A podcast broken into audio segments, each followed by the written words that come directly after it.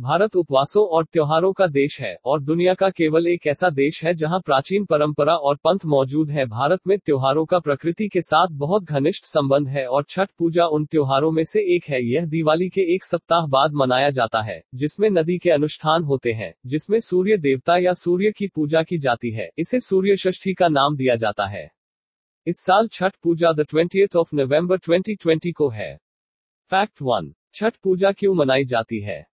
यह त्योहार सूर्य और छठ मैया, माँ शशि या उषा को समर्पित है। भक्त देवी देवताओं के साथ सूर्य भगवान सूर्य के प्रति अपनी कृतज्ञता ज्ञापित करते हैं उषा। सुबह की पहली किरणें और प्रत्युषा, संध्या की अंतिम किरणें, क्योंकि यह माना जाता है कि सूर्य ऊर्जा का एक प्रमुख स्रोत है।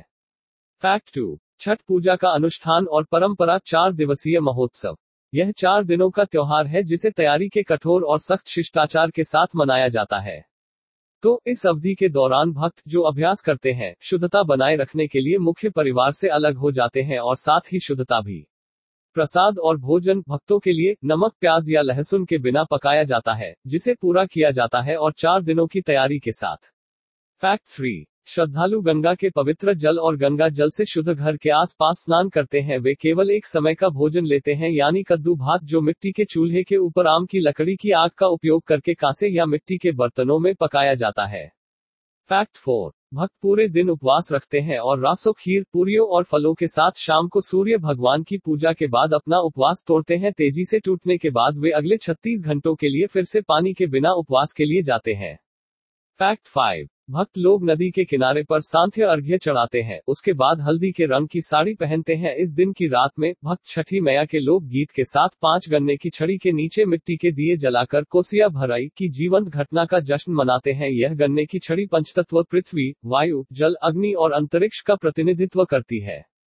Fact six. छठ पूजा का चौथा दिन। यह छठ पूजा का एक अंतिम दिन होता है जिसमें भक्त परिवार और दोस्तों के साथ नदी के किनारे सूर्य देव को बिहानिया अर्घ, अर्ली मॉर्निंग भेंट चढ़ाते हैं और अंत में भक्त छठ पूजा प्रसाद के साथ अपना उपवास समाप्त करते हैं। फैक्ट सेवन, छठ पूजा में चरणों का समावेश होता है। छठ पूजा पवित्रता के छह चरणों में पूरी होती है, पहला बॉडी एंड सोल का डिटॉक्सिफिकेशन।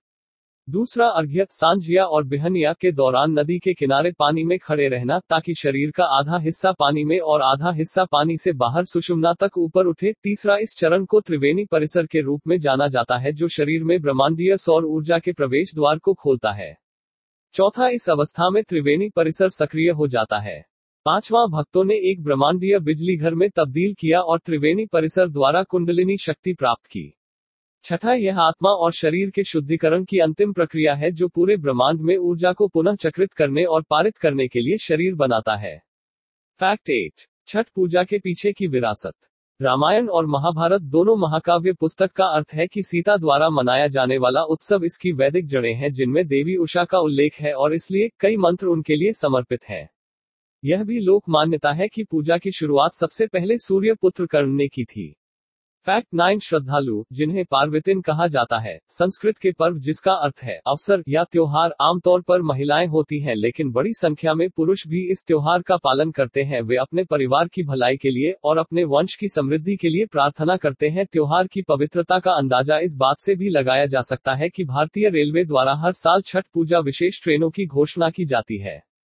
फैक्ट टेन यह मध्य प्रदेश, उत्तर प्रदेश, छत्तीसगढ़, चंडीगढ़, बिहार, गुजरात, बेंगलोर, मॉरिशस, फिजी, दक्षिण अफ्रीका, त्रिनिदाद और टोबैगो, गुयाना, सूरीनाम और जमैका, संयुक्त राज्य अमेरिका, यूनाइटेड किंगडम, आयरलैंड गणराज्य, ऑस्ट्रेलिया में मनाया जाता है। हैप्पी छठ पूजा। धन्यवाद।